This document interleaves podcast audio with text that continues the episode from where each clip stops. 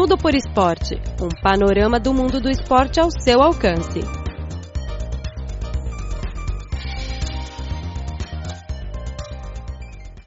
Caro ouvinte, seja muito bem-vindo ao programa Tudo por Esporte. Eu sou Luiz Li. Recentemente fizemos uma entrevista com o técnico português Rui Veiga, que está trabalhando pelo clube de futebol Shijiazhuang Everbright. Ele chegou à China em 2017 e começou a trabalhar com o time Sub-15. Com os esforços dele, o time conseguiu bons resultados. No programa de hoje e da próxima semana, vamos ouvir a entrevista com ele.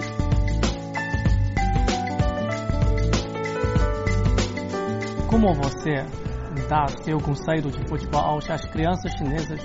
Porque temos muitas diferenças, quer na cultura, né, quer no conceito de treinamento de futebol. No início, te, passas por um processo que tens, tu apresentas a tua ideia de jogo aos jogadores e tens que os convencer que esta ideia de jogo é boa para a equipa, que eles vão sentir prazer em jogar de, desta determinada forma. Uh, e os jogadores têm que acreditar em ti. Primeiro começas a treinar. A minha forma de trabalhar e dos treinadores portugueses em geral é mais apelativa, porque nenhum jogador, nenhum jogador gosta de correr à volta do campo ou correr sem bola. Portanto, nós como pomos a bola em todos os exercícios e eles acabam por correr na mesma, igual ou mais ainda, mas como tem a bola, para eles já não é aquele trabalho físico de só correr, só correr, só correr. Ou seja, eles trabalham, divertem no treino, para mim é muito importante o jogador sentir prazer naquilo que está a fazer.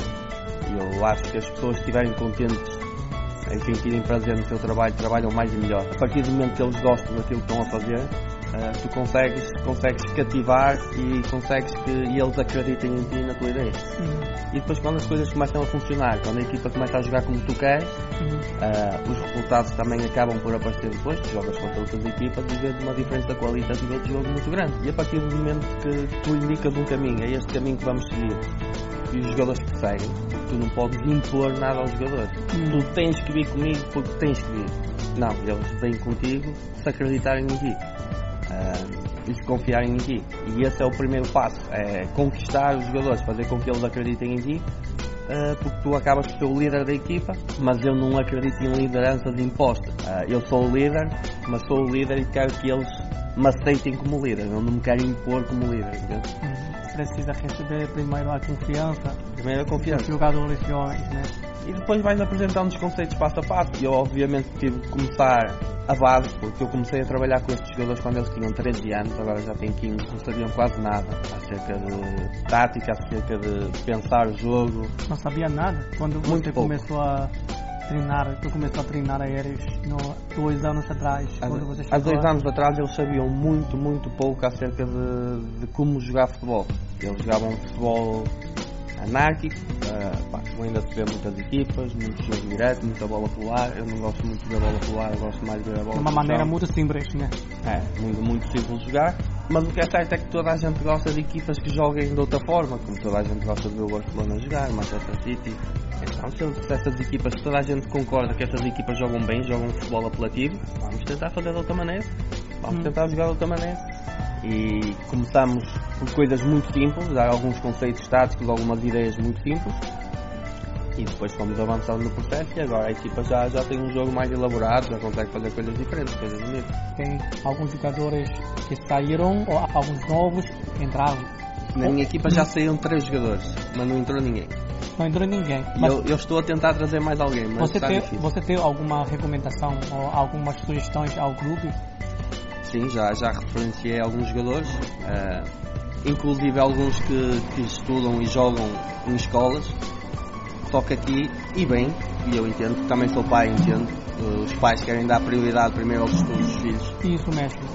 E, e até aí tudo bem.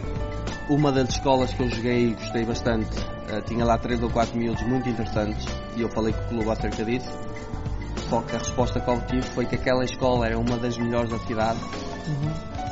Uh, estava muito bem conceituada e os pais não queriam tirar os filhos desta escola porque e eles jogando na equipa de futebol da escola uh, têm algumas vantagens para depois continuar até à universidade. Ao falar do estudo, eu sei que estes jogadores têm uma oportunidade de estudar na universidade, né? Então, como você avalia esta maneira que combina estudo e futebol? É assim, a parte escolar para mim é, para mim é fundamental. O futebol tem que ser para pessoas inteligentes porque, como eu digo sempre aos meus jogadores, tu jogas futebol com o teu cérebro. O teu corpo é apenas um instrumento para tu jogares. Uh, quem pensa futebol, quem joga futebol é, é o teu cérebro. Portanto, eles devem estimular e, e desenvolver a capacidade de pensar, de raciocinar todos os dias. Aqui no campo você tem que combinar vários conhecimentos, tem que pensar futebol, tem, uma, uma maneira muito clara. Né? O futebol é tudo cérebro, é tudo cérebro, porque eu, eu aos meus jogadores eu só lhes apresento soluções. Ora bem, tu para este determinado problema, porque um jogo de futebol dá-te problemas para tu resolveres no campo. Eu só lhes apresento soluções. Neste problema, tu podes ter a solução A, a solução B e solução C. Mas eles no campo, depois são eles que decidem. Não sou eu, não posso decidir por eles. E para decidir bem, naquele momento, tem que ser inteligente e tem que pensar. Tem que ter autonomia. Né? Autonomia, que é uma das coisas que faltava e continua a faltar no futebol chinês. Autonomia para pensar como você comunica com as crianças? Além do jogo, tem alguma oportunidade para conviver com eles? Nós passámos imenso tempo juntos nesses dois anos, inclusive já fizemos estágios. Já tivemos, por exemplo, em janeiro tivemos na Academia do Evergrande em Guangzhou, tivemos lá durante um mês, convivemos 24 horas por dia, com dois treinos por dia, ah. uh, almoçávamos, jantávamos juntos. Eles agora estão na escola, eles têm o dia todo ocupado, têm aulas de manhã, uh, treinamos à tarde. Uhum. Ainda ontem uhum ontem não, dois dias atrás, eu fui à escola mais cedo antes do treino. Ah, você foi à escola?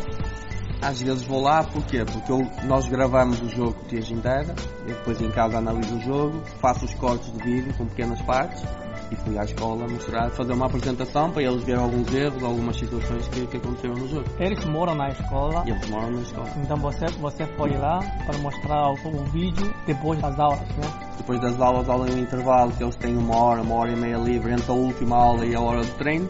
Uhum. E eu às vezes aproveito esse espaço, porque na escola tem a sala de aula com quadro e posso levar o computador e mostrar lá as coisas.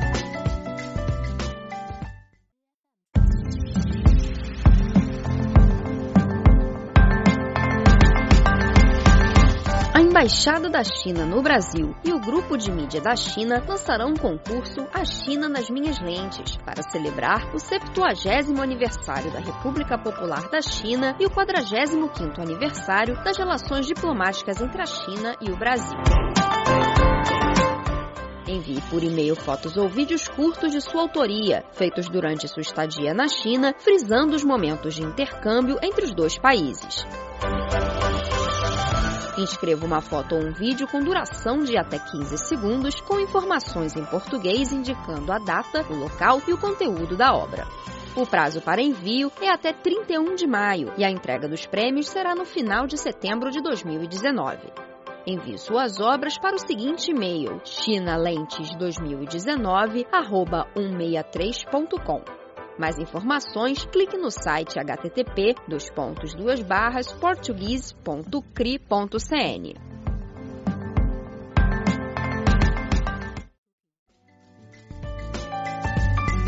Poderia descrever uma aula de treinamento diário? Sim, uma semana é composta por, por várias unidades de treino, vários dias de treino, cada um tem objetivos diferentes, espaços de, de treino diferentes, mas uma sessão normal eu sei que aqui na China e em várias zonas vocês separam muito, os treinadores de cá separam muito a parte física da parte técnica da parte tática. É parte física, vamos só trabalhar a parte física, pôr os jogadores a correr, sprint isso. Uh, eu tenho um entendimento do treino completamente diferente. Uh, eu venho de outra escola, de outro país, onde se trabalha já de outra forma completamente diferente, onde as vertentes do treino são todas interligadas. A parte técnica, a parte física e a parte tática trabalha-se tudo ao mesmo tempo como é que se trabalha tudo ao mesmo tempo? Criando exercícios, onde tu tens uma ideia de jogo, a ideia de jogo que tu queres para a tua equipa, e todos os exercícios têm que estar direcionados para essa ideia de jogo. Tu se queres jogar de determinada maneira, todos os exercícios têm que estar direcionados para aquela forma de jogar. Um simples exercício de passe, tu vais colocar os jogadores de maneira que é daquela forma que eu quero jogar. Então se a bola, se eu quero jogar desta maneira, a bola tem que ser passada para lá, tem que receber aqui, tem que passar para o outro lado, entendes? para mim é inconcebível, por exemplo, pôr os jogadores a correr à volta do campo. Uhum. Isso no jogo não existe. Uhum. No jogo corres, mas com um sentido. Ou o sentido da bola, ou o sentido do adversário, ou o sentido do teu colega. Certo? Uhum. Uh, pá.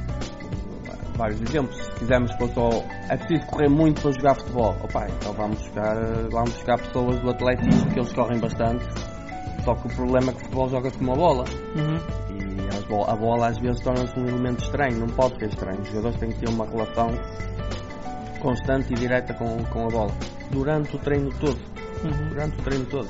E eles têm que correr, sim, e aí tu é que defines a intensidade e o tempo que queres para cada exercício. Se queres jogos reduzidos, 3 para 3, 5 para 5, 10 para 10, tu é que decides isso. Mas sempre com um sentido e direcionado para a tua forma de jogar. Uhum. Correr à volta do campo é uma perda de tempo. Agora a gente quer saber é, o trabalho semanal seu, por exemplo, em em cada dia você tem trabalhos diferentes, né?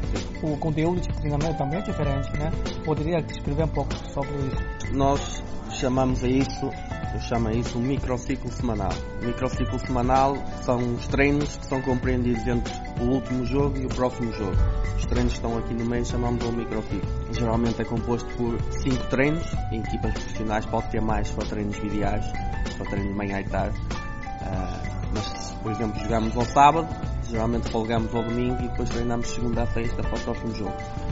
Um, a nível de conteúdos, cá a componente física, tática e técnica, embora, a gente, embora eu não, não separe esses, essas, essas vertentes, temos cada dia semanal, um, tem objetivos e os objetivos passam pela seleção dos exercícios, aquilo que tens de trabalhar naquele dia específico. Na segunda-feira, primeiro treino da semana, geralmente é o primeiro treino, uh, tens que ter em conta que no primeiro treino da semana, após a pausa semanal, os jogadores não vêm com os níveis de concentração muito elevados, aquilo demora um bocadinho porque também tem o desgaste físico e mental do jogo. Uh, o nosso corpo normalmente precisa de 72 horas para recuperar totalmente do jogo nestas idades, se calhar um bocadinho menos, como são jovens, recuperam mais, mais rápido um bocado, mas às vezes o cansaço mental demora mais do que isso para recuperar. Da segunda-feira, a maior parte é a recuperação.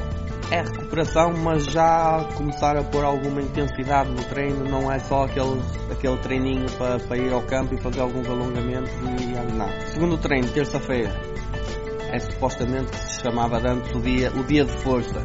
E como é que a gente trabalha a força?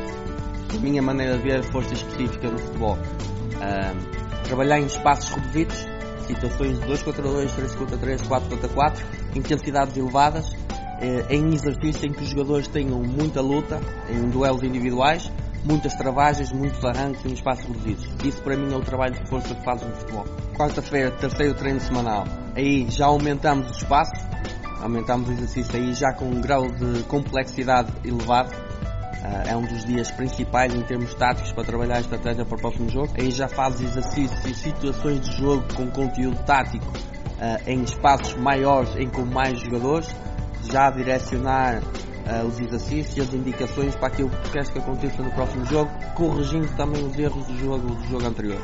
Quinta-feira, penúltimo treino antes do, do jogo, quarto treino semanal, dás continuidade àquilo que fizeste no dia anterior, continuas com, a dar o teu conteúdo tático, geralmente em espaços, espaços de jogo grandes com o número de jogadores, continuas a trabalhar a estratégia para o próximo jogo. Convém nesse dia imprimir já alguma, alguns aspectos a nível de velocidade, selecionar alguns exercícios, como trabalho com, que, em situação de jogo que haja alguma finalização, mas onde os jogadores tenham que, que, fazer já sprints, também para soltar os músculos para, do trabalho do, semanal que temos feito, para os jogadores começarem a sentir frescos e soltos, para, porque o jogo também já se aproxima, passado dois dias já vais, vais jogar novamente.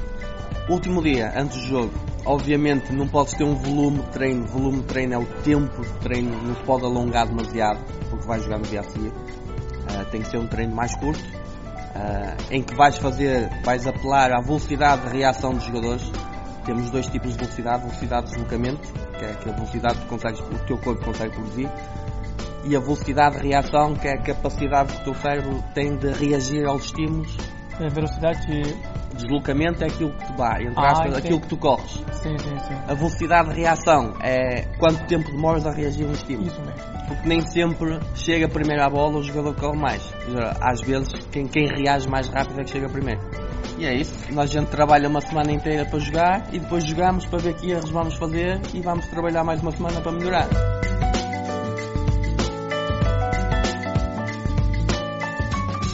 Bem, caro ouvinte, acabamos de transmitir o programa desta semana. Muito obrigado pela sua sintonia e até a próxima.